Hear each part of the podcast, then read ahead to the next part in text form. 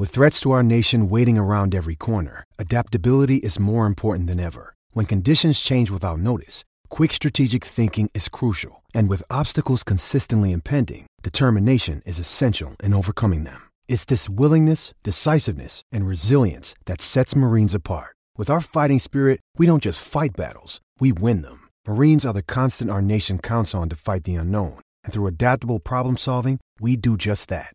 Learn more at marines.com. Reporting is Eligible is proudly supported by Appleton Coffee Company, a small local roaster in Appleton, Wisconsin. They provide coffee around the world. The Packerland Breakfast Blend will be going on sale to be $12 a bag. While you're there, how about you pick up a Reporting is Eligible t shirt or sweatshirt? And make sure you use RAE at checkout to save yourself some money. Again, that's RAE at checkout. Good practice, team. Okay, it's time for the easiest part of any coach's job the cuts. Now, while I wasn't able to cut everyone I wanted to, I have cut a lot of you. Wendell is cut. Rudy is cut. Janie, you're gone. Steven, I like your hustle. That's why it was so hard to cut you. Congratulations! The rest of you made the team! Except you, you, and you. Hey, everybody, welcome to season three, episode four of Reporting is Eligible. I'm, I'm Paul Noonan, write for the Shepherd Express during football season and Acme Packing Company. And um, this is this is a big one for us because if, you listened last week, you you know that we're all just tickled pink because the Packers. You know, it, we make lots of predictions. We make we make lots of observations. But last week we had a big moment. Um, a friend of the podcast, Archon fourteen, asked us who they should get if they replace J.K. Scott, and uh, we did. Jr. and I independently did a whole bunch of research and uh, landed on the same name, Corey Bayor- Corey Bojorquez, and uh, the the Rams punter who is in camp replacing Johnny Hekker, who had COVID. We said as soon as he's available, when Hekker's back, they should get him. And lo and behold, today on Cutdown Day, uh, the Packers send a sixth round pick over to the Rams and get back get back Corey and a seventh rounder, and J.K. Scott is cut. So, um, Packers, thank you for listening. Appreciate it. Um, wh- whoever whoever in the office is is uh, paying attention, we're, we're, glad we could be helpful and uh, glad to have Corey around. So, um, yeah, Jr. went first, so he, should get most of the credit because he actually he was he, he was the first one to, to throw out punter names. So in, in Urban Wauwatosa, as per usual, we have. Yes, it's J.R. Radcliffe, trending sports reporter for the Milwaukee Journal Sentinel. There is a little bit of a mitigating circumstance with Bojorquez because the we were not the only ones, as it turns out, or at least as I as I read Twitter after this trade was announced that J.K. Scott was out and that uh, the, the the Packers had brought them in other people had sort of sniffed this out, not sniffed it out, but like suggested that maybe so, he was a guy that they could go after. That is true. Are you talking about Andy Herman by any chance? Yes, but I, so, yes, Andy Herman, but also somebody else. Okay. Um, mm, and now I'm drawing a blank. It's not Peter Bukowski, but someone, or it might have been Peter Bukowski. I don't know. Someone else. If Peter did it, it may have been from reading us in Acme Packing Company Slack. But um, I, I, so Andy Herman did also tweet out um, when uh, Bojorquez, uh, something, some news came out about him, and he, he tweeted it out. I, I actually DM'd Andy because I was like, "We were just talking about this, and how did you think of it?" And he's like, oh, "I was essentially just joking because you know the Packers need a punter, and he's likely to be available." Yeah. So you know, it was not the most, it was not the least obvious thing in the world. I mean, it's it's quite honestly, and, and good on so Andy, much... yeah, good on Andy for doing that too. But he, we had a good chuckle about it in our DMs. So the the move makes so much sense that that's why it's so stunning. Like they needed a punter. The, the Rams certainly were going to have one available. Eh, this is a guy who led the league in in net not net but in gross punting in yep. 2020 granted he did not come close to leading the league in 2019 in fact j.k scott was better in that category in 2019 so like hmm, but he's 24 years old uh, he's a guy with a big leg. Like it honestly, it, it was too perfect. And it never works that way because on cutdown yeah. day, they're monitoring 29 other teams. There's so many moving parts with the roster. It just never goes down like you think it, you can never imagine how it's going to go down. And then yeah. it went down. And how, how often, how often do we have like, oh, they should go and get this guy? It never actually happens. Never and then, works. And then finally we get, we got one, we nailed one. Like it's so, it's such a good thing. It, it's such a good feeling. It's so funny too to have people like congratulating us on Twitter for like, well, yes, we, we threw out some crap that stuck, but it's nice. I'm I'm happy to have that. Um, and, and I'm Matt, but you can call me Matone. nice work. We're back, guys. we we pre, pre, we, we preseason last earlier. week, but yep, ah, that feels good. Yeah. Um, there was talk of J.K. Scott's punting. Um, Zach Kruse of the Packers Wire referred to him as an above average punter. And I said, Zach, no, I said, Zach, he was third from last in net punting. And they said, yes, but that's bad special teams. He was so good in, in hang time. And I said, okay, well, he was below average in, in yards per punt.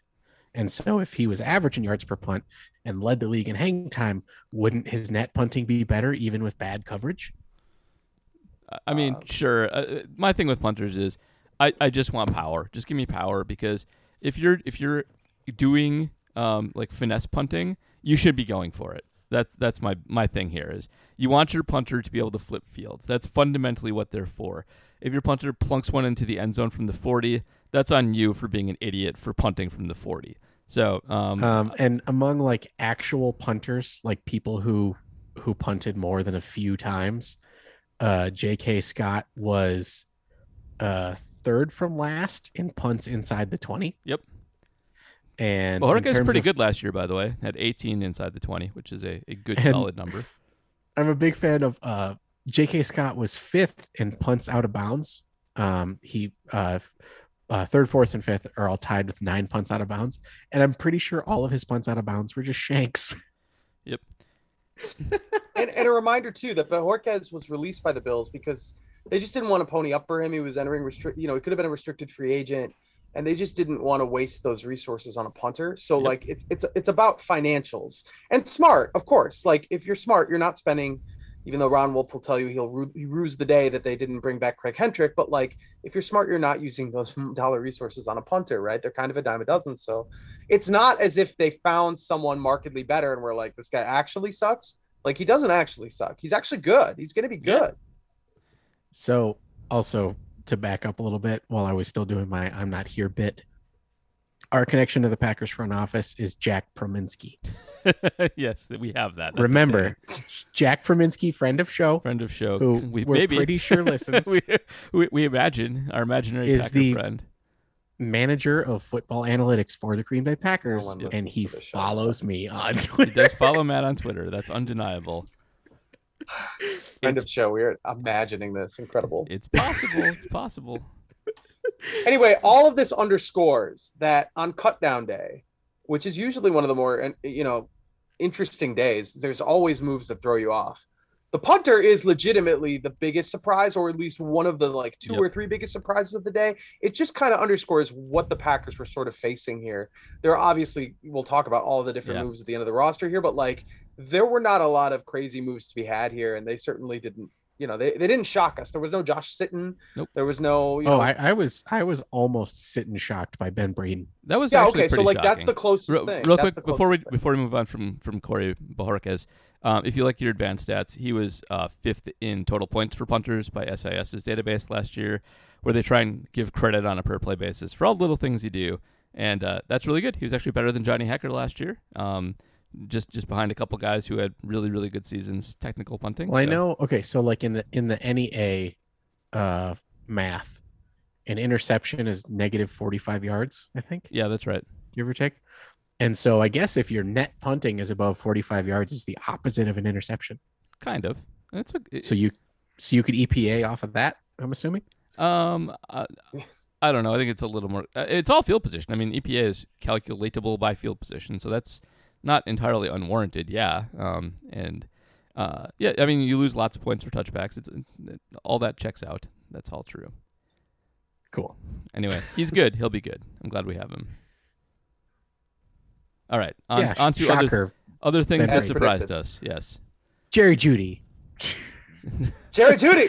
still, still a Bronco. We, ha- we, have, we haven't said Jerry Judy in a while. yeah, he, he still he wasn't cut. He was no, no. surprise cut. The biggest surprise cut, though, Paul pointed out. Dez Fitzpatrick, right? That, yeah, yeah, a guy that Tennessee traded up for into the fourth round to get this year. they have to cut him. They, ooh, that's a that's a tough look for that guy. Yeah, that's and a, a weird cut. Um, a really good RAS guy and a really productive college player. Uh, he ranked pretty well in QBops and lots of other advanced college metrics. Uh, had a good college career, and usually guys who you trade up for who are productive and good athletes don't get cut. So a yeah. weird, a weird, weird move by uh, the Titans. I went back and did kind of track their uh, their camp tweet uh, beat people on Twitter, and it sounds like he had a bad case of the dropsies. Um, I, I, I mean, it's not the end of the world usually, um, and it's not like they're super deep. They don't have a lot of guys behind their top three, So uh, uh, even stranger for that. I'm guessing there's some off-field stuff with him that we don't know that we're not privy to. Some clubhouse stuff. Um, but uh, anyway, a guy that somebody's going to take a shot on because um, one of the better prospects last year for wide receivers. Man, how do you even have off the field stuff when you're a brand? Like you you just haven't had enough time to piss people off yet, have you? I don't know, man. Like, like a month.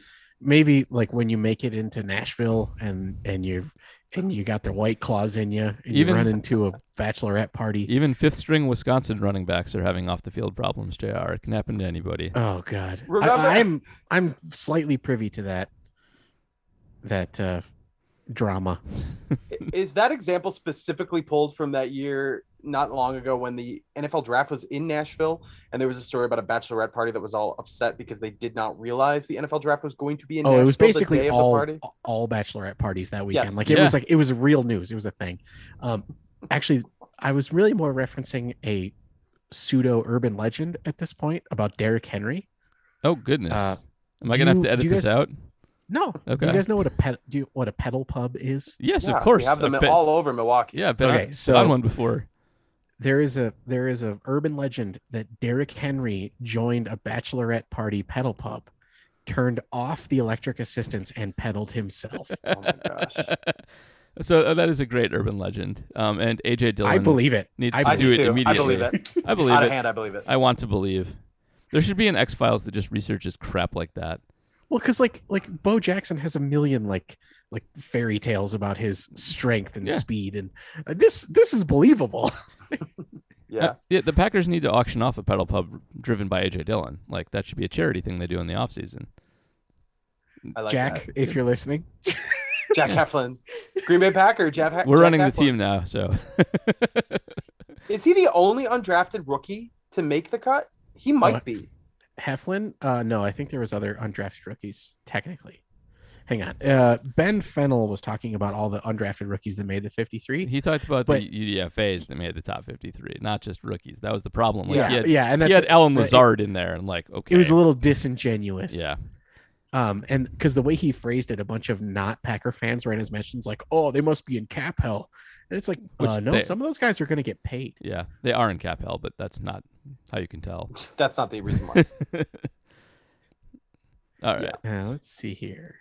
Scrolling through. Okay, we got uh, uh among the the undrafted free agents on their roster, you've got Black, Barnes, Heflin, Lancaster, Lazard, Patrick, Nijman, Sullivan, Taylor, Tonyan, and Dafney. So yeah, it looks like Yeah, the only rookie would be that's it. Just Yeah. the one, just Heflin.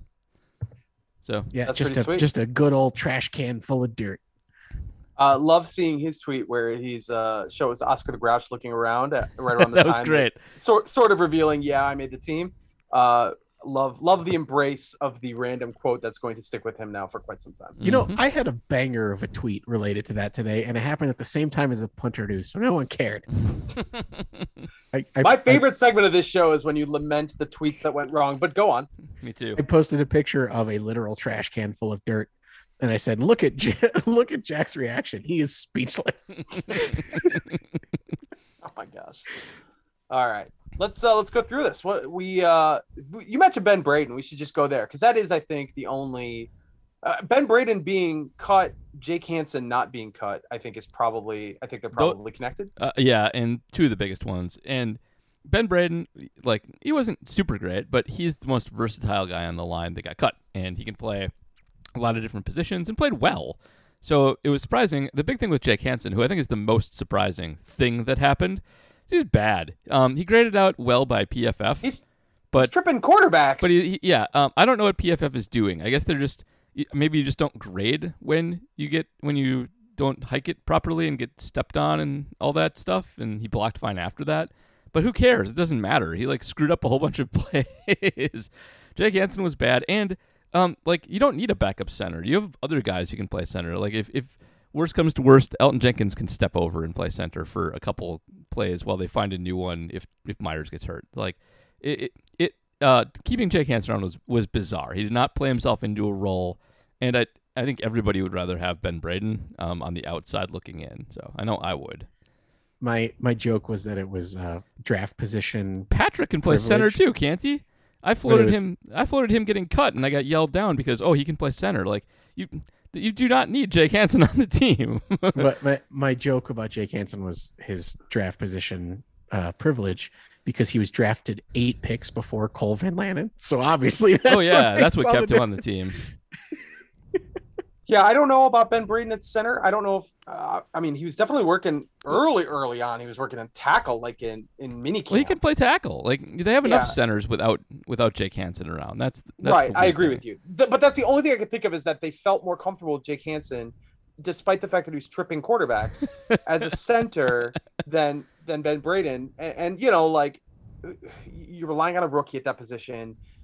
You, you don't have Elgton Jenkins available for you at least for now for six games. So like I I could see why that might be part of the calculus, but you still have to say that their evaluation was Jake Hanson is just a better offensive lineman than Ben Braden, Yeah. which I I mean, that might be the case. That might be fine, but like that's not how they treated those guys throughout camp. You know, Ben Braden was constantly being put in in greater positions of leverage than Jake Hanson was. So that that's why that's such a surprise.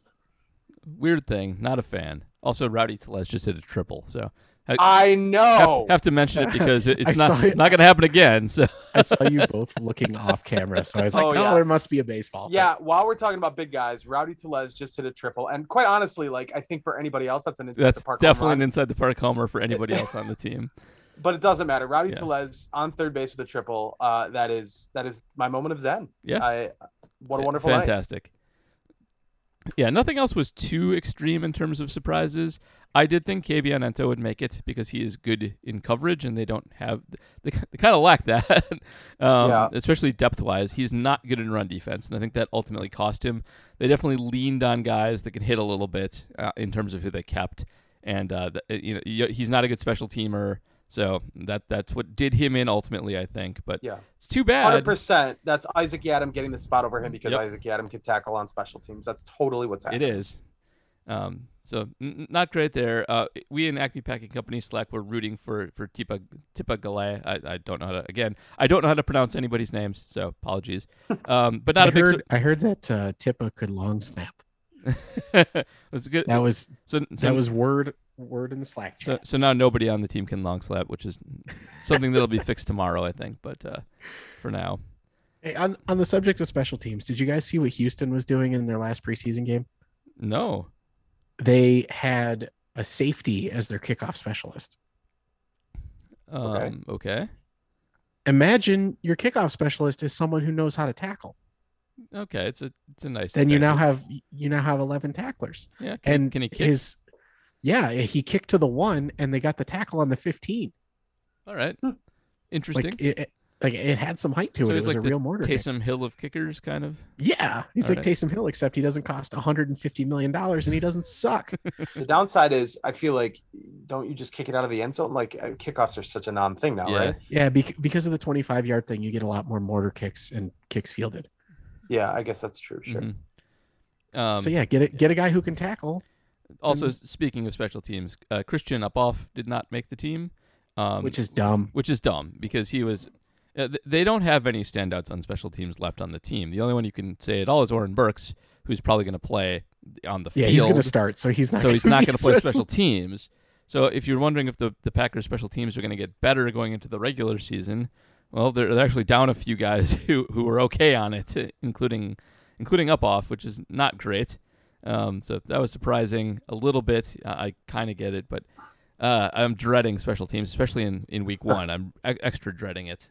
Um, Well, really- there's a surprise. It's not a it's not a surprise on cutdown day, but it's a surprise preseason wise. That not only is Oren Burks on this team, but he was an absolute lock to make it.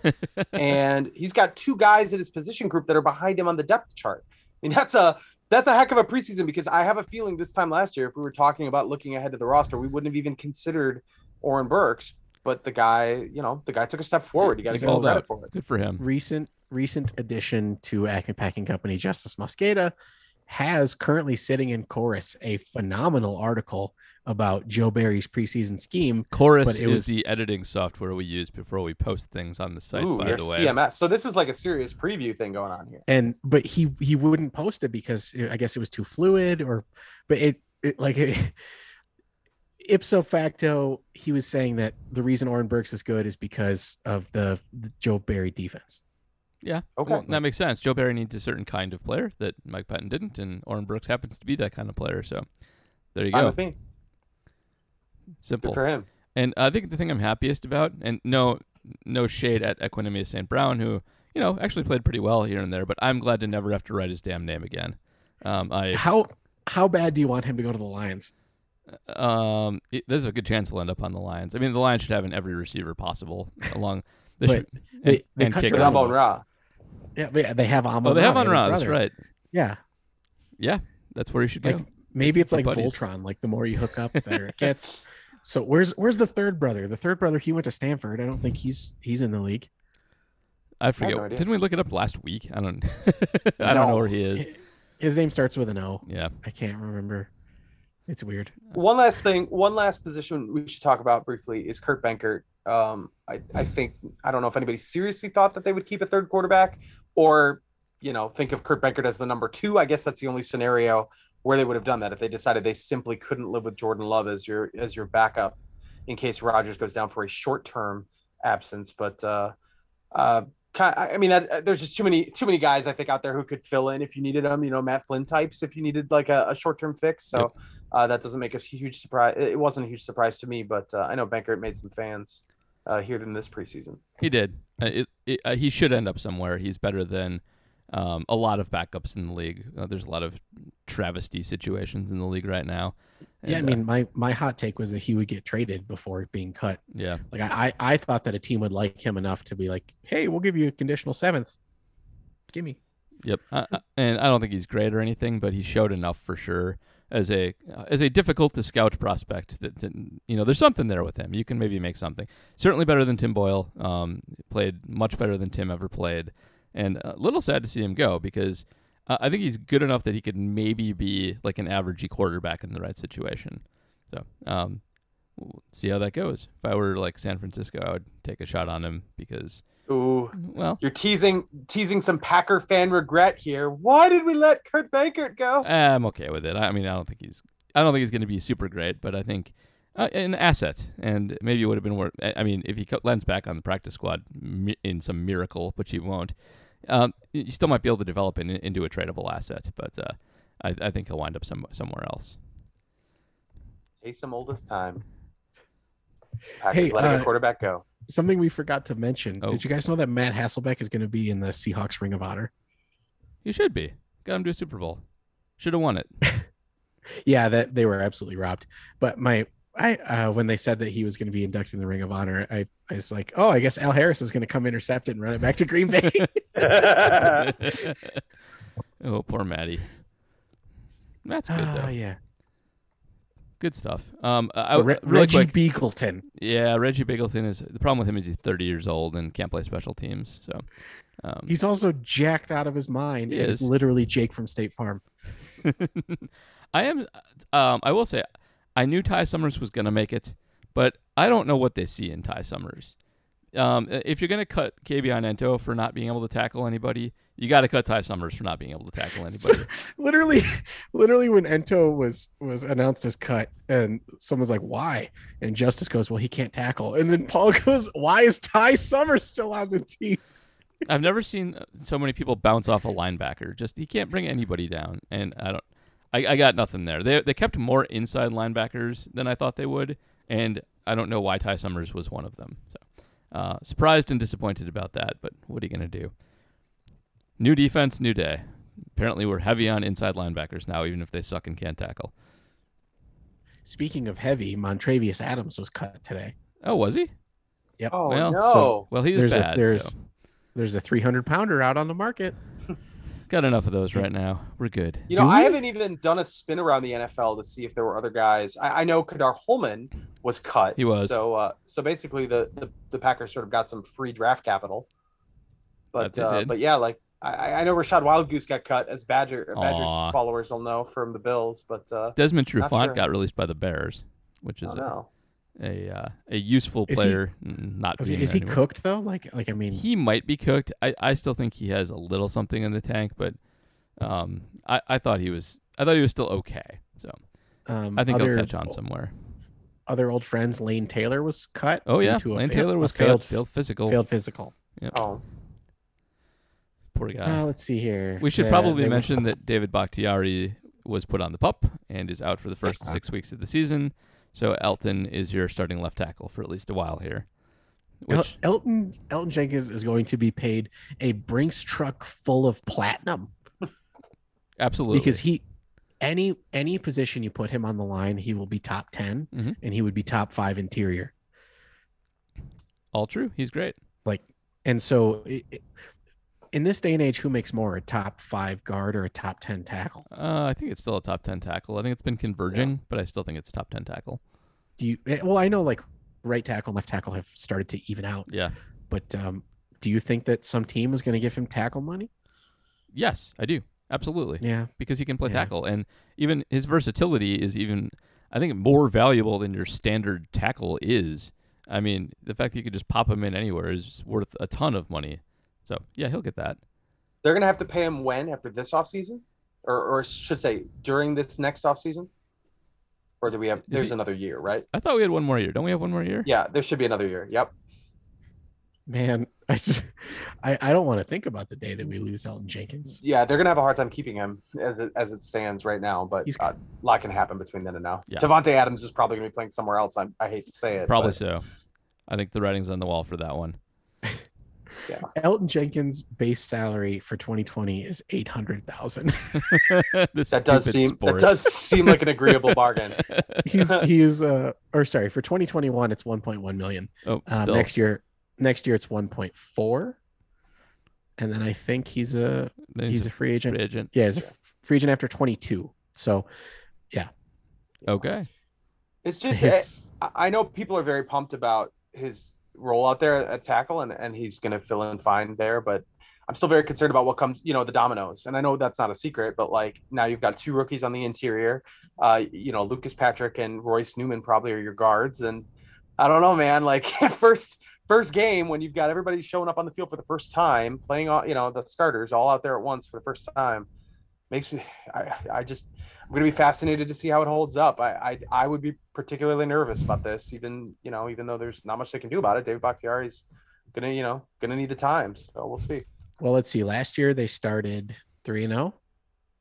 And then the year before that they were 3 and 1 and there was no preseason action for the starters in either of those 2 years. Yeah, I'm not worried about I'm not worried about that in a vacuum. I'd be Yeah. worried about offensive line play in particular. Yep. Uh, with everybody on the same page for the first time. Yeah, when chemistry. they show up week one. chemistry very important for offensive line. It's one of the things that um, is sticky um, if you have line continuity from year to year. You do see improvement in line play, and have, We learned that in the replacements, the Keanu Reeves vehicle. we also when the- from reading when the Football best- Outsiders, but yes, also the replacements. when the best guard tandem in the league was split up, they Yeah. both became bad.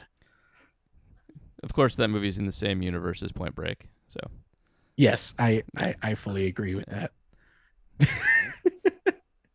Man, Keanu's Um, hey, did you guys know- page. since what an upset. since we're playing the the Saints um, this week, did you guys know that Sean Payton was a scab for the Bears when he was a player? I I just learned that today, and it was from you. So Yeah, he was a quarterback for the Bears during the '87 strike season, I believe, and a picket yeah, that, jumper. that was the scab year. yeah. So I, I and he was also terrible, wasn't he? he was he, uh, he was he is. There's a good case he's the worst quarterback in the history of the Bears. Uh, uh, a, a, a bet, I mean, that's really saying something because you know it's the Bears. But a, a scab who was terrible um, is is a good court candidate for your worst player of all time, and it looks like Sean Payton was that for them. So, yeah, totally terrible. Okay, so I am going to. Uh, it looks like Earl Thomas is the worst quarterback ever, and he was a wide receiver. Okay, well, uh, t- so the worst, the worst quarterback by looking by- adjusted yards. okay, by ANY/A. Uh, uh, uh, uh, hang on. Now I'm looking at by on by ANY/A. Um, so a lot of those guys aren't going to qualify because Yeah, Rick, Rick Mirer was apparently terrible. He Yeah, played three games for them. he was, and yes, he was terrible. Um, I mean, there's a lot of bear, bad bear quarterbacks, Matt. You're going to be here all day. You got I'm Moses Moreno and like, Henry people- Burris, and um, I'm looking for people with like with like actual like a si- significant amount of starts. Um, let's see, Bob Avellini. He played in the late 70s. Um, ANY/A of 3.04. Okay, but that's 70s. That's not as bad as Kyle Kyle Orton, four point four seven. very bad in modern times. Um, and Nick Foles is only slightly better at 4.69. Yeah, absolutely terrible. Rex Grossman went to a quarterback, four point seven three. Mike Tomczak, four point seven four. Yeah. Jim Harbaugh is a middle of the road quarterback for the Bears. One of the best of all time. that's that's really saying something. Mhm. And then in terms of like actual quarterbacks who started for the team and did really well in terms of ANY/A, uh, you've got um, Brian Hoyer. Yeah, he was fine. Uh, Brian Hoy- Brian Hoyer is, according to ANY/A, the best quarterback in Bears history, yeah, but okay, he's not though. and he played in he played in six games. Josh McCown, uh, roughly as good as Brian Hoyer in his seven games. they are they're terrible. The Bears are a train wreck, man. Yeah. Well, I think they do have a good one here. so I did I did just finish that uh the league uh book that came out in 2018 about the start of the NFL. Yep. And uh it turns out everyone who started the NFL was a dickhead. Yeah.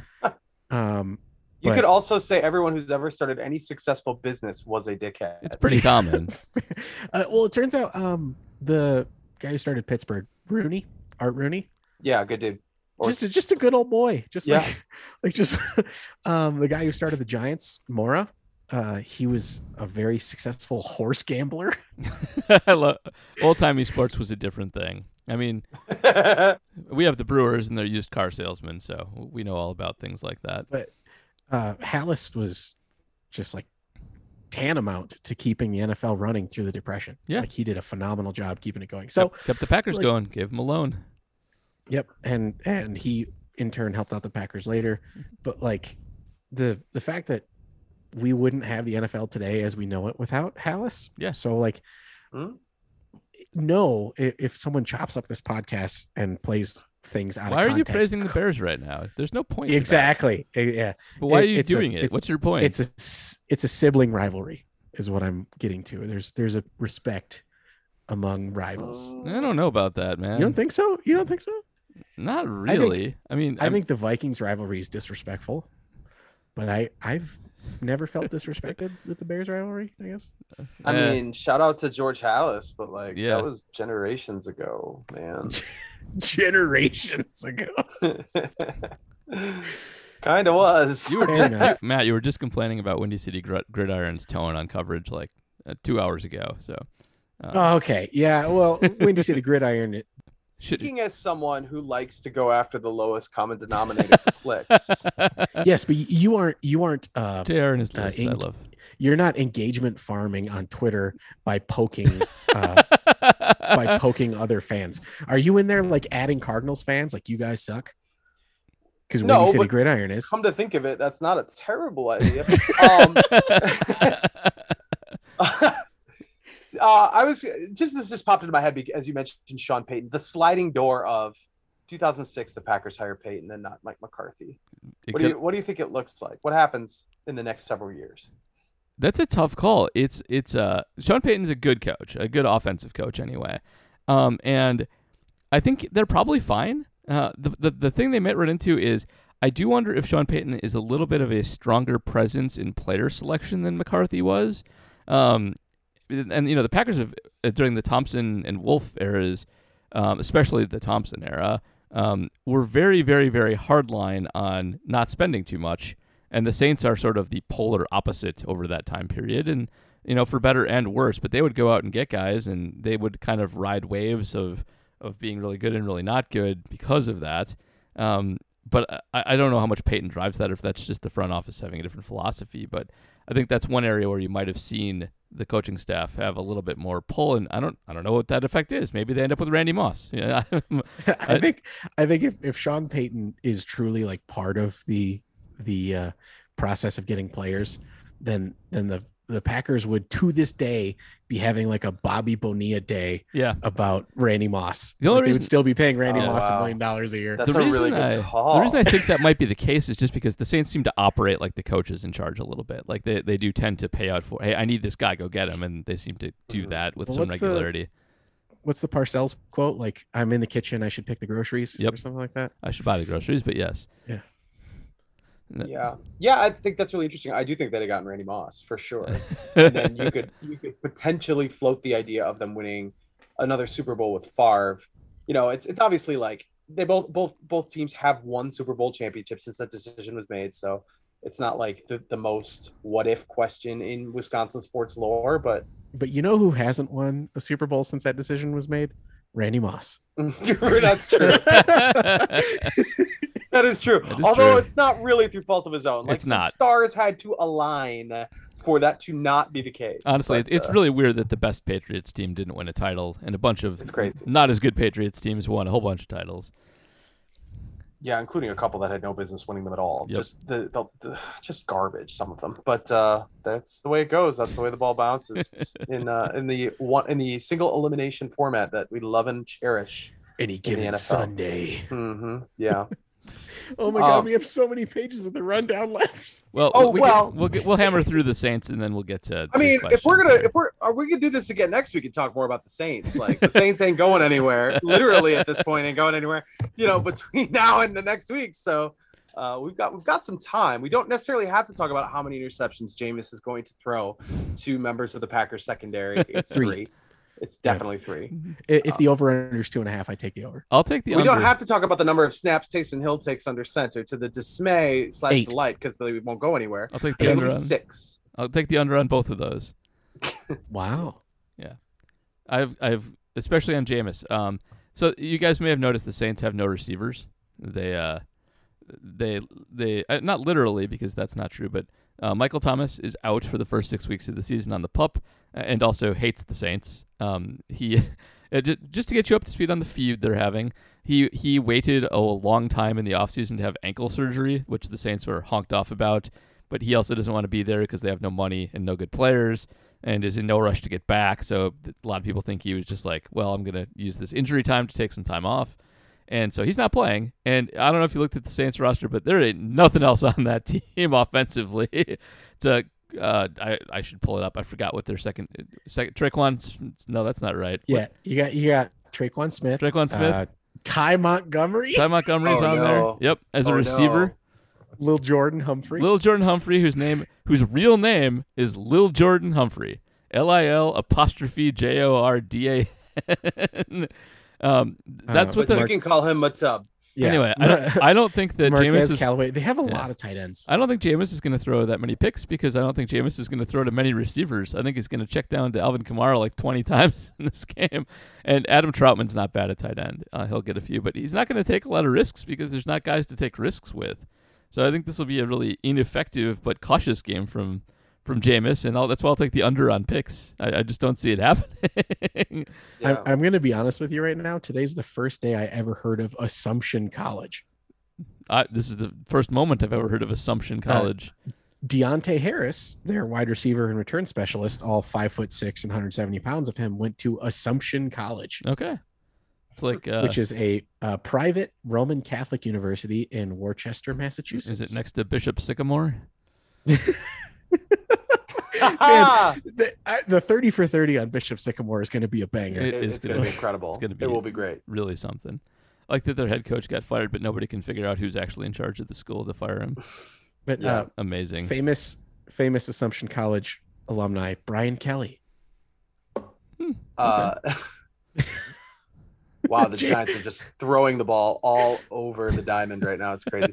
Um, anyway, back to back to Jameis. You you know you pointed this out on the rundown. Like Jameis is not as bad as we think he is. He had the 30 pick season, so everyone thinks that he's like a laughing stock. But I mean, he's still extremely skilled. He's a number one pick in the draft, obviously. Um, he's he's capable of lighting it up. Like he also threw 30 touchdowns with the 30 interceptions. Like he's capable of, of uh, you know, in a one game scenario, you know, he's not going to make that many bad decisions. So, so yeah, I don't know. It's uh, well, it's- uh, let's see. He averaged out to two bad decisions a game. well, that's true. Yes, yes. So I, That's, I that's actually going help. I've done a lot of writing and research on Jameis Winston, um, partially because I used to think EPA had a couple of deep flaws, and I, I was in an argument with Ben Baldwin once about Jameis Winston and Aaron Rodgers back before Aaron's resurrection, when Aaron was still under the McCarthy regime after Jordy Nelson, when he was not having good seasons. And one of the reasons he was not having good seasons is because he was doing a lot of checking down and checking down and checking down and not throwing interceptions. And by EPA per play or whatever stat he has, he was about even with Jameis, even though Jameis was throwing, you know, his typical whatever, a billion interceptions.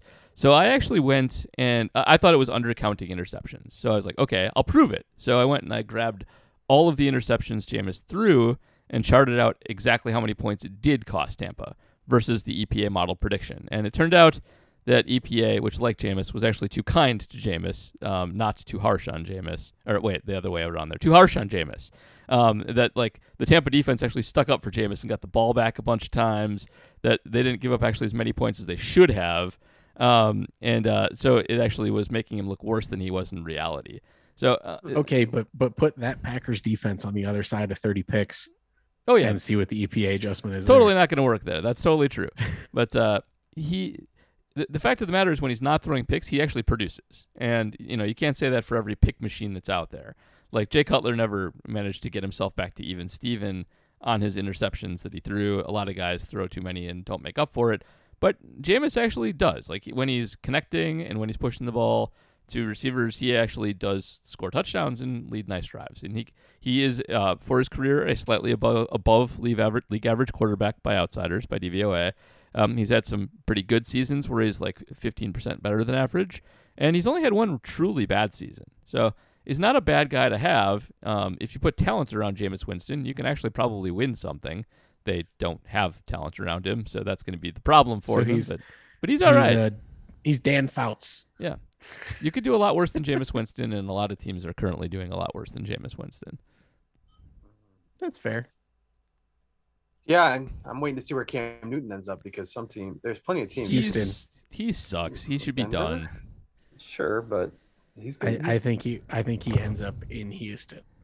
I mean, the only reason I think he might end up in Houston is that they're not a smart. Uh, they're the stupidest franchise, and they will have a big gaping hole at quarterback they need to fill. So that checks out. But he's he. he I don't think he can throw anymore. Aside from all of the other Cam Newton problems and not getting vaccinated and yeah. doing an interview where he looks like uh, the V for Vendetta guy. Um, like that. He it, that arm is toast. Guy Fawkes. Yeah. uh, well, uh, No, no, according no, to not Guy Fawkes. He actually looked like he actually looked like V, not Guy Fawkes. Oh, Yeah. okay.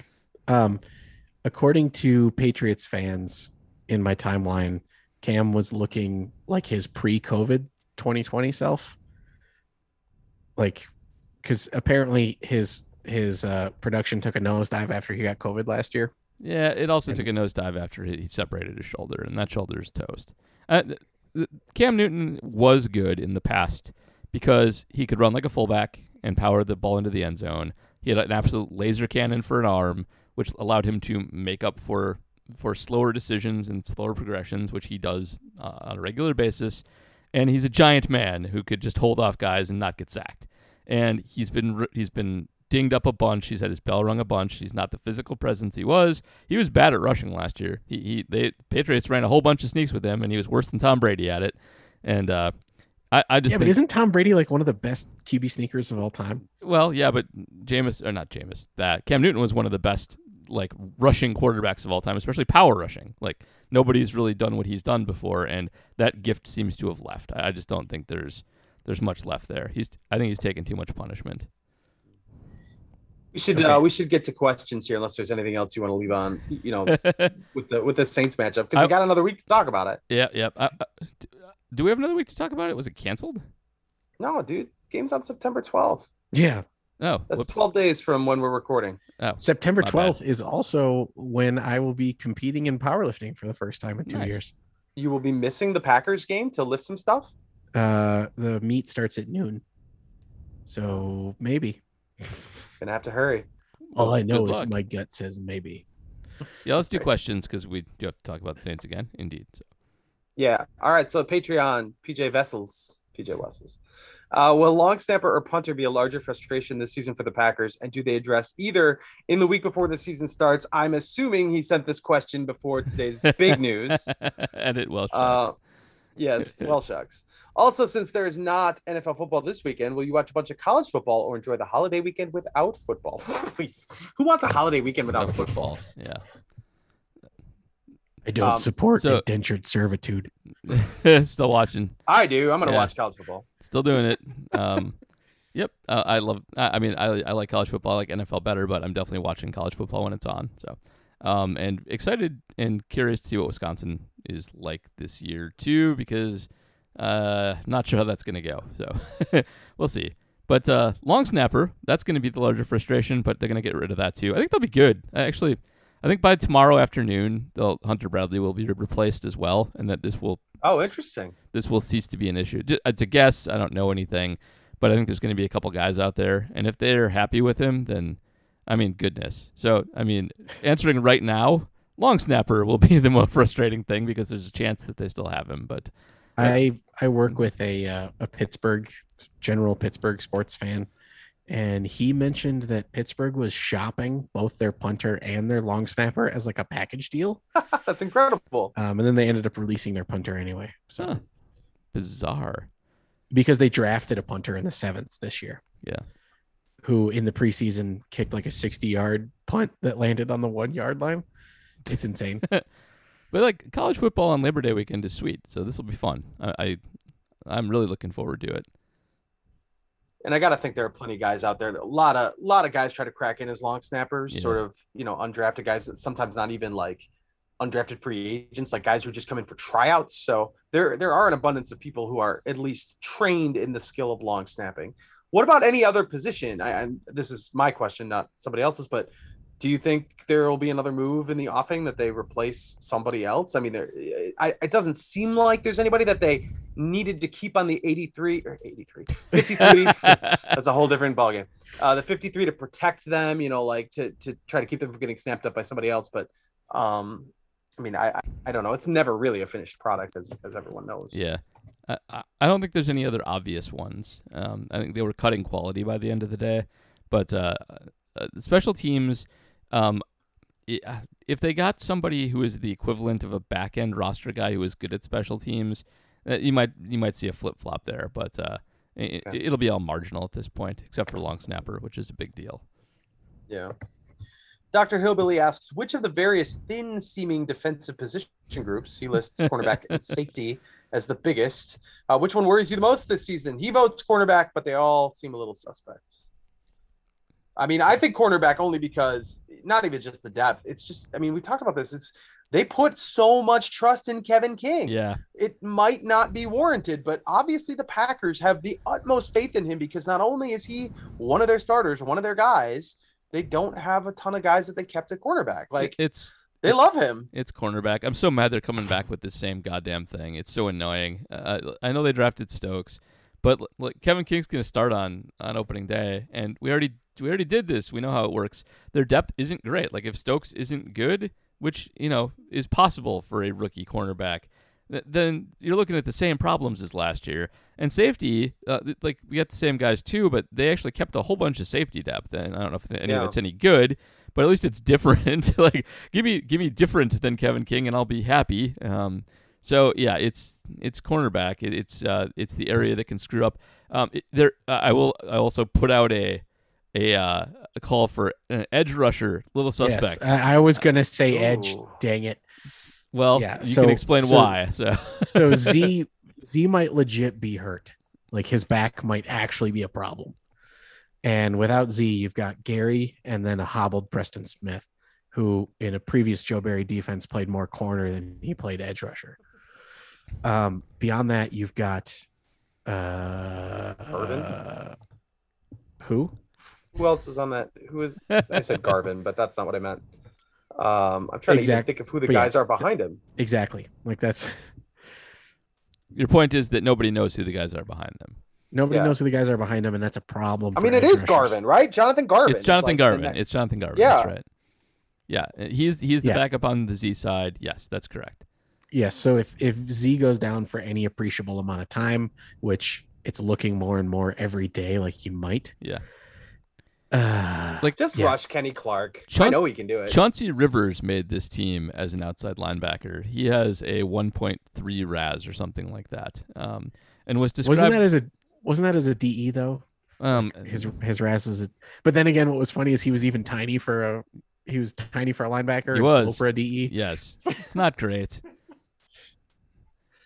Yeah, it's not a it's it's So, not a good look. Yeah, I'm, I'm more worried about edge. Yeah, a lot of edge is in Za'Darius' health, and uh, that might not go so well. So uh, pass rush could be a problem here too.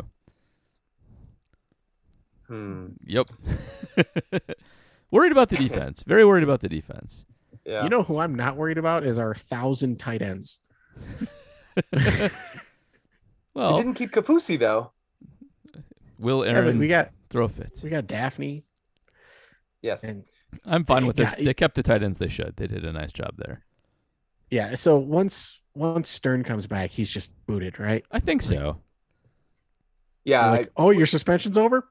There were I, some. especially because it's only two weeks. Like not a. I thought it was six. No, it's just two. No, it's two. It's only And two. Okay. Yeah. So not a lot will have changed on this roster. Obviously, there'll be some injuries and stuff, but it won't be like a six week. You know, six weeks from now is a completely different world. So I I just don't know if they're gonna, they're not going to make room for him. He got the He's also like he also kind of sucked, He right? sucked. Like he was okay he was bad. of He was real preseason. bad. He got the He coach was- call out. Like he made what? It was like two weeks ago at a preseason game when he made like one good play, and was was it Barry or LaFleur that got asked about it? And it was LaFleur. it was LaFleur, and it was indicated like that it wasn't good it was enough. like it wasn't good enough. It, and it- that's like the your cut guy. Like Also, his his Stern's one good play in preseason is he ran a go route from the slot against Tampa two, Yep, which is like you're gonna be open. he was wide open. like, like and, and it was Benkert. Benkert passed it to Mhm. him over the linebackers and under the safeties. It's exactly who's going to be open playing against cover two.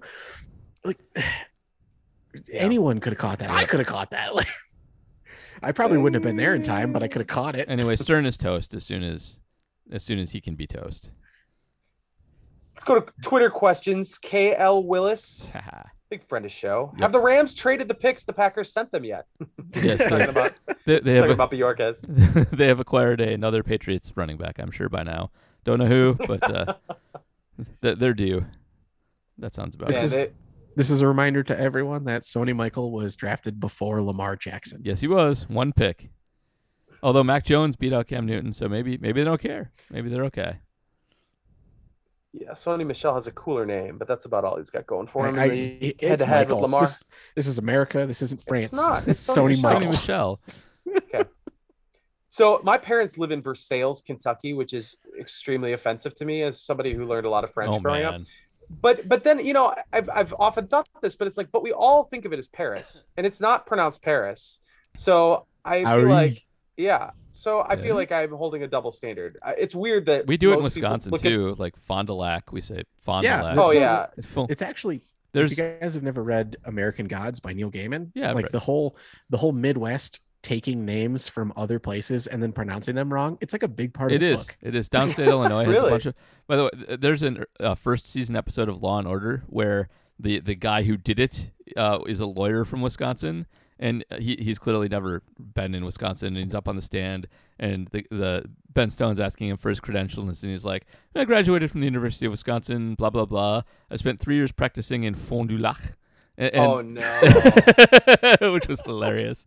you know, and Fond du Lac is a fairly close approximation of Fond du Lac, but um, Butamore, Lake Butamore, up near Fond du Lac. Yep. If, if I may, that's pretty good. Like that's pretty solid French pronunciation. And Well- when we see pers- the word, I mean, yes, it's Butamore. It is, But that's you're doing a nice It's job there, really but close. if you Americanize that one, you get some problems though.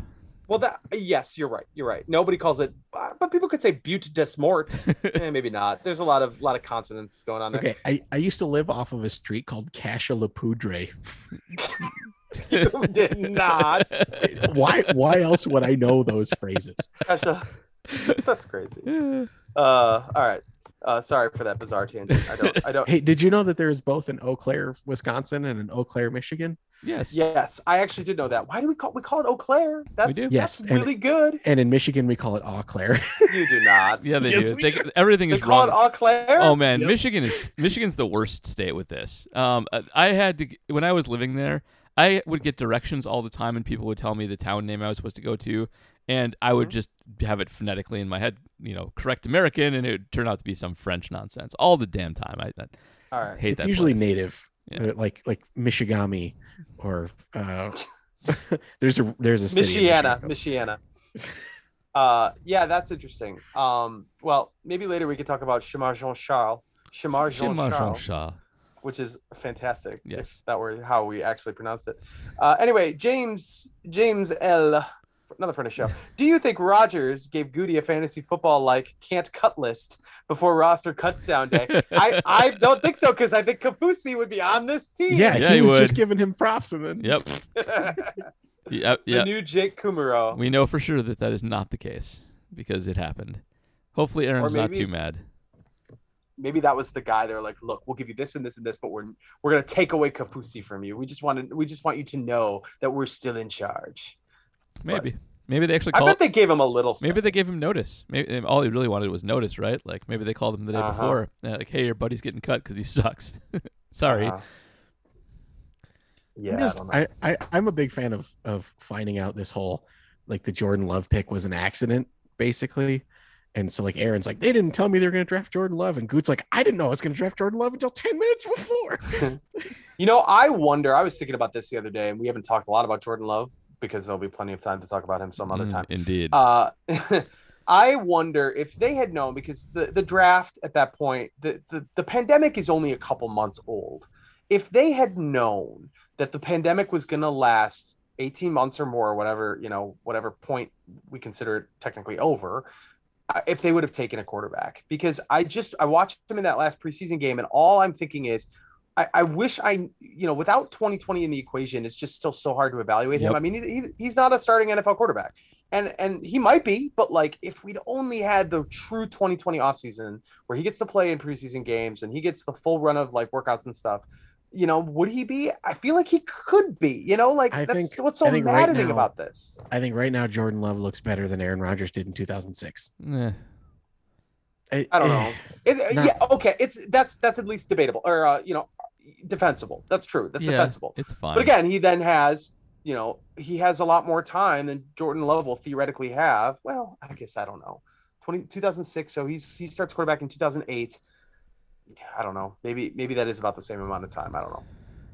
I just wish he would have shown me a little more. I I didn't see anything to get excited about. Even some of his like well praised throws were not always the best ideas.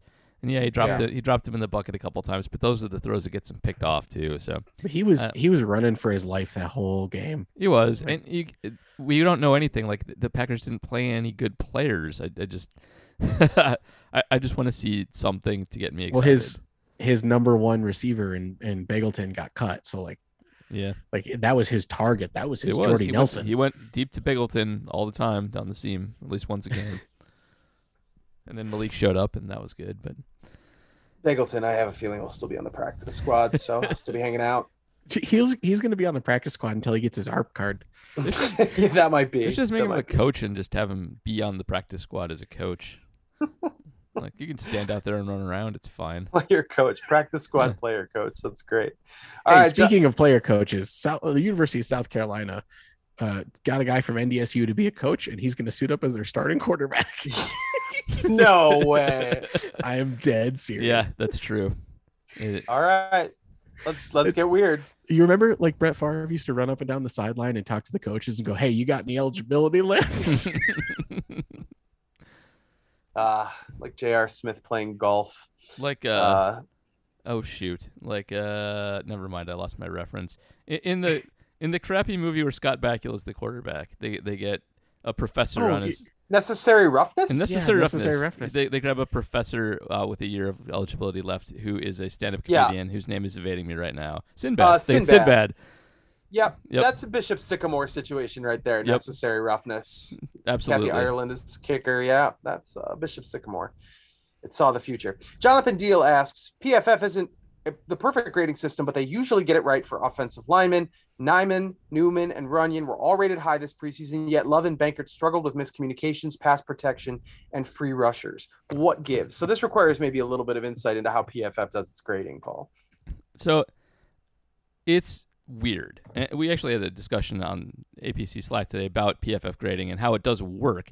And a lot of guys have experience with it there. Um, I have I have a friend who might be listening to this who I've talked to about PFF grading, and I think the main thing to get across on it is it's very granular. It it is looking at various parts of blocking technique on every play, breaking them down into very small increments and grading how they do on those small increments. So it, it's not necessarily outcome based. It's not like it doesn't matter if you blow a block. It certainly does matter if you blow a block. I think they even track blown blocks. But uh, it, it really is a measure of technique more than anything else. And it's possible to have a bunch of good technique on there, and then the play that you notice is the one that goes very wrong. And I, I think that's fundamentally what you get here is you know you notice when they screw up big time. It's easy. It's on the screen for you, but you don't notice all the little stuff that they do well when the pocket is holding up. So that's being the that's the kind to PFF interpretation, and uh, that uh, that that's probably the real answer. But they did have a lot of screw ups. I mean, Jordan Love was back there not well protected a lot of the time, and I think a lot of the Packer offensive linemen who did play in the preseason were were overgraded a little bit. I, I actually thought I thought um, Braden would make it specifically for that reason. I thought he was actually a kind of a standout, and a lot of everybody else had some struggle moments that he really didn't. So um, I, I'm I'm not sure if that's the best way to do it, but that's how they do it. And they try and take context out of it, and context sometimes involves getting your quarterback killed. All right. There was there were multiple times where uh, Jake oh, Hanson was, was, at fault on a lot of those too, like specific, yeah. specifically also, him. Um, Patrick Taylor had a couple like "God damn it, Donald" moments. He did. That's also true. Where he he whiffed on on free rushers, like bad. Hmm. Yeah. So he's he was wasn't he like the first cut today? No, it was uh, Denmark. Denmark was the first one. Yep. Okay. That was announced anyway. I mean, who knows what order they actually went in, or if that matters. But yeah, in, in terms of announcements, I remember Dexter Williams went before Taylor, but still, like, yeah, God, yeah, Patrick Taylor, his pass pro was very bad. Jeffrey asks, how much of a factor is vaccination status of bubble players going to play a role in then making the roster, both Green Bay and the wider NFL? For less set rosters. Oh, it's I mean, it is it is a massive deal. Yeah, yeah. I, I think this is a pretty easy one. You guys see what Urban uh, got everybody in trouble doing today? No. Basically stating that it's a big deal. And uh, oh. it was it, yeah, and so now the NFLPA is like looking into it as a potential grievance. This is all Florio, so grain of salt, everybody. But uh, but yeah, Urban is not good with the words, so um, he made he, he, he made explicit what was supposed to be not explicit. But yeah, so, it's, it's a big big deal. It really is. If you think about it in terms of the Patriots, because that's a situation that everyone is very familiar with, let's say Mac Jones gets a breakthrough case because we know that that Mac is vaccinated.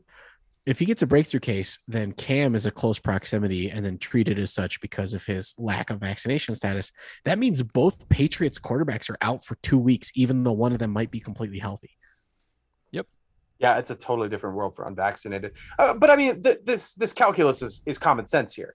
Are you a star player making gajillions of dollars? You're the you know you're not going to get cut because of your vaccination situation are you a fringe player or are you somebody that you know might be in a cut down situation yeah, of course you're toast. You're it's going to be factored in like they don't they're not they're not going to mess around with that yeah. they got 20 other guys who can do what you do exactly so, and, yeah. and it's not just like you're going to miss a game it, like you infect everybody around you right you might you cost, are a risk to others on your team you could literally good. cost your team an entire game if they have to forfeit which is on the table yeah. this year for teams that get infected well, it's like it's like getting fired in an at will state. They don't have to give you a reason, but like everyone knows the reason. Yeah. I find it hard to believe that there are too many fringe guys who didn't get vaccinated because I mean you've got to be I mean if your dream is to play in the NFL, you've got to be just like rock solid on that particular hill to die on. Yeah. Because pun not pun intended. Uh if you want to stand up because you have to know that you know it's like it's like a lot of things where it's not officially part of the rubric, but you know, it kind of is part of the rubric. Yeah, totally. Anyway, don't be dumb. Get vaccinated. Don't be Kirk Cousins. That honestly, that should be a vaccination campaign. Is just a picture of Kirk Cousins that says "I'm not vaccinated" on it, and just hang that up everywhere, and that'll help people get vaccinated. Speaking of Kirk Cousins, Everson Griffen was cut today. Was he really? Oh, I missed that. Yep. Yep. They cut the wrong guy. So Everson Griffen very famously in January of this year said, quote, Kirk Cousins' is ass, and then was signed to be a Viking. and is no longer a Viking. But and is no no longer a Viking. But is and importantly still the, correct. You can't make the Vikings legend joke because he actually is a Vikings He is. legend. He absolutely is a Vikings legend. That's awesome. All right, Mark Putscarby says if you shouldn't draft a punter, is then trading for a punter any better? Yes. Hmm. because they traded a sixth for a punter and a seventh. Yes. It's So also you- better you've got- because, uh, like, uh, we know that th- this punter has punted for three years, so we have good, Actual good knowledge on him, and we got him for a sixth. So and plus a seven coming back. So yeah, it's much better. It's way better. Absolutely, tons better. Yeah, What's this- the uh, what- what- the Family Guy joke about the mystery box versus the boat? like, like the mystery box could be anything, even a boat. Even a poet. Yes, so like a sixth round pick could become a good punter, or you could just trade it for a good punter. Has there been any work done on kickers, punters getting drafted versus randos? Like, is there a higher incidence of true success with those guys? Anecdotally, I, I remember the misfires, you know, the Brett Conways of the world, but that's that's because I they're mean, easy to remember. Packers- Sebastian Janikowski was very good. As a, I I don't know if you Yeah. say first round good, but he was very good. So Well, Janikowski, I thought that was a cap thing. Like because of the way the CBA worked, they couldn't afford to draft anyone but a kicker. There's oh, like I don't remember. Could the, be. the, could be. the Raiders were in cap hell, and the way the C, the CBA was like if they drafted a kicker, it was going to save them a ton of money versus like an edge rusher or whatever. So they drafted So Janikowski. yeah, there are a lot of good kickers that were drafted highly, and I, I think it, it's a hard position for a lot of teams to scout for some reason. It seems easy to me. I don't understand why people are bad at this, but uh, you do get some high end talent when you draft high.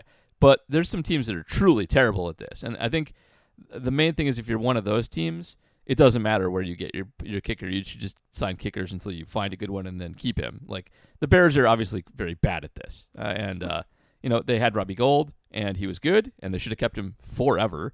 And they they moved on, and then they were unable to find somebody. So um, it's it's really if you know what to scout for, which is mostly big leg, honestly. It, it can be not- maybe not worth it, but you can get good guys in the draft. But uh, if you're doing So, some um, nuanced crap, then don't bother. Another important thing that I learned in the book, uh, A Few Seconds of Panic by Stefan Fatsis, is time to kick is a very important metric. Time between snap and foot touching ball. Oh, absolutely, it is. And if it's too fast, um, You will not arrive at the with, like, right time. You will pull it. Yeah. Yeah. So, um, big leg, consistent time to kick, and then I guess accuracy over 40 yards. Yeah. Um, And- the, the Packers very famously drafted a kicker high. That worked pretty well. yeah, you're talking about Brett Conway, right? I'm talking about Chester Marcol. Oh, we're going way back machine. he was he was a second round pick, wasn't he?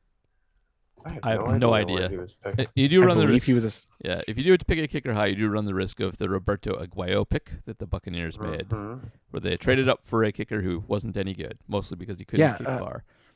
Chester Marcol, round two, pick 34. So top of the second. I'm gonna I'm gonna Mm. play the 1972 as a whole different ball game Yeah. card. And also, I highly recommend Chester's book, Alive and Kicking. Everyone should read it. What? Uh, I read. I know you you read a lot. You read a lot of sports books. I didn't know that Chester Marcol had a book entirely. Ch- yeah. Uh, Chester Marcol uh, didn't speak English when he moved to the U.S. He was a good soccer player. Decided to start kicking. Got a got a, uh scholarship. Got became drafted. Um, became addicted to cocaine, okay. and then tried to kill himself by drinking. I believe it was battery acid. Wow. Yeah, Bold choice. and his book is awesome. Like read it. Okay. Fair enough. Made one of the most famous plays in Packers history, Yeah. and uh, and had a very nice career. and he had a big old bump of coke right before it. Yep, I imagine that's covered in the book. That's uh, it is. It's pretty canonical stuff right there. That's like uh, on par with uh, is it Doc Doc Ellis who Doc threw Ellis. the yeah. no hitter on LSD? Yeah, it's good stuff. Oh, okay. Sorry. It was it was a cocktail of battery acid, rat poison, and vodka Ooh. as hardcore. Yeah. That that is that. What makes you think vodka is the thing to mix with those two things? I don't. He was Polish. Yeah, I it's- Well, it's but that's just a vehicle for other flavors. Like if you're, what what's the point of the vodka? It's not going to make it more toxic, and it's not going to make it taste better. It's probably just waters it down so you can swallow that. Oh, oh, never mind. Can we stop talking about this? Yeah. Uh, uh, David, last question. Any updates on Felipe Franks? The the Falcons guys are hoarding future Packers quarterbacks because they've got they are. You're right. they've got Josh Rosen and Felipe Franks Yep. on the 53 man roster. And uh, Felipe Franks did not have a good preseason, but he did make the team. They kept three quarterbacks, and um, he- was, of course, You see a- what you see, Paul. He's a statistical favorite of mine. He, the one thing he did very well in the preseason was move. Um, he uh, he was very mobile. He had a bunch of big, impressive rushing plays, and he's a really good athlete for being a giant man. So, um, I, I you know it's it's his first season. He's kind of an unheralded guy, so it's not that surprising he wasn't that great of a passer. It's not like the Falcons are a barn burner of an offensive juggernaut either, skill position wise. Uh, and he wasn't playing with the first team. He was playing with the down, you know, the, the lower guys. So th- there's something there, and he'll be around. Um, so he made the team, and we'll see what happens later. Uh, and this is a good as good a time as any to mention that, of course, uh, podcast favorite Tyler Huntley won the backup job in Baltimore, uh, beating out Trace McSorley, which uh, is is a good thing because he sucks um, and went to a bad school. And uh, I'm By the way, I got multiple positive comments about my how I remembered what school he went to. yeah, yeah, yeah. They play Wisconsin on Saturday. They Get back do. to that college football. Yep. But uh, Tyler Huntley, of course, was undrafted, didn't go to the Senior Bowl, and uh, didn't get invited to the combine, even though he was clearly one of the best college quarterbacks in the land. And uh, randomly worked his way into a playoff game last year when all the Baltimore quarterbacks got hurt, played pretty well, and is now climbing the ladder there and is secretly better than Lamar Jackson. But we'll save that one for later. Holy So- buckets! Spicy, spicy, too hot. so in, in other super awesome backup quarterback news, PJ so much. Walker made his roster. XFL phenom PJ Walker. Oh yeah, I forgot about PJ Walker, Mhm. well-regarded quarterback. Yeah, it was it was a good day for backup quarterbacks not named Trace McSorley. All That's right. all we got, guys. That's, That's the all. We're done. We're good. Yep. All right. It was well- it was less than an hour and a half. Oh wow, we're really restraining ourselves. Yeah, kicking it this time. Uh, all right. Alive so, and kicking. um, before we get out of here, any plugs, Jr. Um, let me think here. I, I'll be I'll be in Madison for the live blog for at jsonline.com. We're going to kick those off again this year. Going to do Big Ten home games, including this Penn State opener.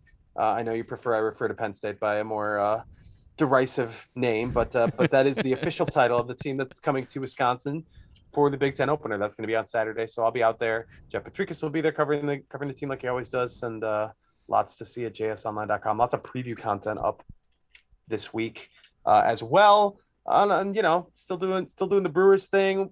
Doing, I'll, I'll be working on some stuff about the Packers, the Packers roster here, and the Packers probably in the next uh, week or so here as they ramp up toward this New Orleans game. We don't know where it's going to be played. You know, like everyone assumed it was going to be AT and T Stadium, and it sounded like that was just such an ideal fit. And the people at the stadium are like, "No, we got to set up for the Los Bukis concert three days later." So uh, Also, can we talk about how this is their first concert in 25 years, and this tour that they're going on is only four concerts.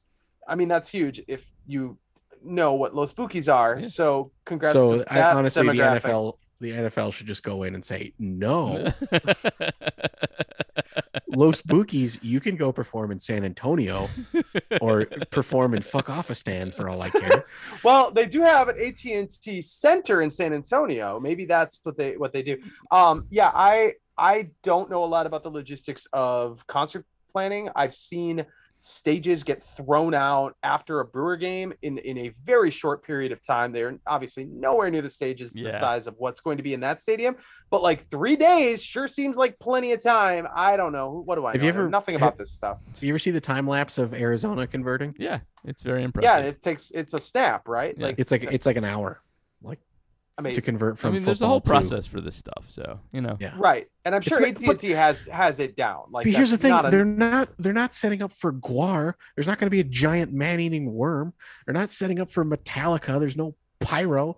Who cares? It's a bunch of dudes with guitars. Like, bleh. dude. I, first of all, I there very well could be pyro. We do not Yeah, know have no what's going on. This is a big deal for Los Bukis fans. So like, there probably will be pyro. Maybe there's people suspended from the ceiling. We don't know. Still feel like he could set it up in three days, but you know, Feel like who are we to judge? So Yeah. this game could be played anywhere in the United States at this point. Yep. Uh, Nobody no, it- knows. it actually. So the assumption is that it has to be an NFL stadium. That's the word going yes, around. Yes. Why? Well, because it's an NFL size crowd in theory. Right, but why couldn't why couldn't they play at LSU?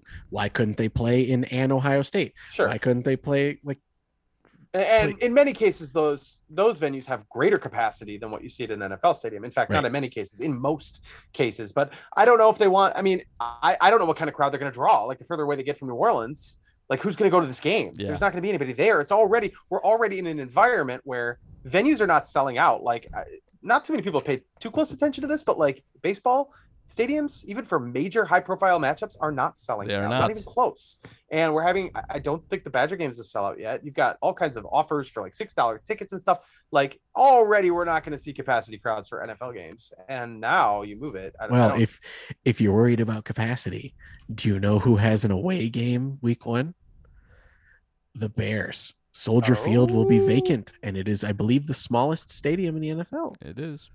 Maybe they need though two weeks to set up for that Notre Dame Wisconsin game. I don't No, know. they need People they need 2 weeks to they need 2 weeks to try and grow more grass. Yeah. That's always a concern. yes. Just the worst. All right. Anyway, that's all I have. Yeah, that's Enough fine. me. Matt plugs anything? Um, starting September 13th, I will be changing careers once again. I change careers as much as Paul changes houses. Wow. Um, so uh, I might have some some spotty coverage uh, throughout the season, Got and it. I preemptively apologize for that. No. But I will plug everyone. Please continue to buy butter. Buy lots of butter. All right. I don't. That's not really a. It's something. It's like a little like toilet paper. I feel like most people, Mhm. they're gonna get butter. Right, Pretty much at but the maybe- same volume they always do. Maybe upgrade to some artisanal butter. Oh, artisanal butter. it Now- is now we're- delicious. Now you lost me. I'm, get, I'm getting the run of the mill generic brand butter, baby. That's all Yeah. I need. Alrighty. Um, so we- we'll wrap up there by butter. Um, well, um, I- I- I'll have a piece up at Acme Packing Company pretty soon on MVS and um, what we can expect in terms of regression from last year. All of the Packer receivers of note, except Adams, have had some weird outliers, including MVS, who led the league in yards per reception, and um, very, very, very strangely. Uh, did not have a reception under five yards um, the entire season last year. He had Shut up. with one exception, he had a one yard touchdown catch. That was it. Uh, otherwise, every reception he made went for over five yards. So um, Wild. that's going to have a big impact on. The, Oh, the- oh, okay. So not not air yards. no, just yard yards. Okay, because I was like, I swear to God, he did a jet sweep. Uh, he did jet Like sweeps, and he, he, would- would he actually caught some screen passes. He, he just he always gained over five yards with them. They were quite effective. Yeah. Um, but uh, you know, th- this will have an impact on his yards per catch next year because he wasn't dragged down by any shorties like Davante is, and um, it, it'll be interesting to see what his uh, raw totals at the end look like. So I projected them all. Um, and uh, on Allen Lazard too, who, who is still continually the best Packer receiver by DVOA by by a country mile, kind of no matter what his volume is. So also what we can expect there if he actually plays a little bit more than we're used to seeing him play. So um, check that out, and uh, we'll be back uh, next week to preview the Saints a little bit more and their salary cap ineptness and all that good stuff, and uh, figure out where the Packers are going to play this game. But in, until then, uh, have a good week. Enjoy college football.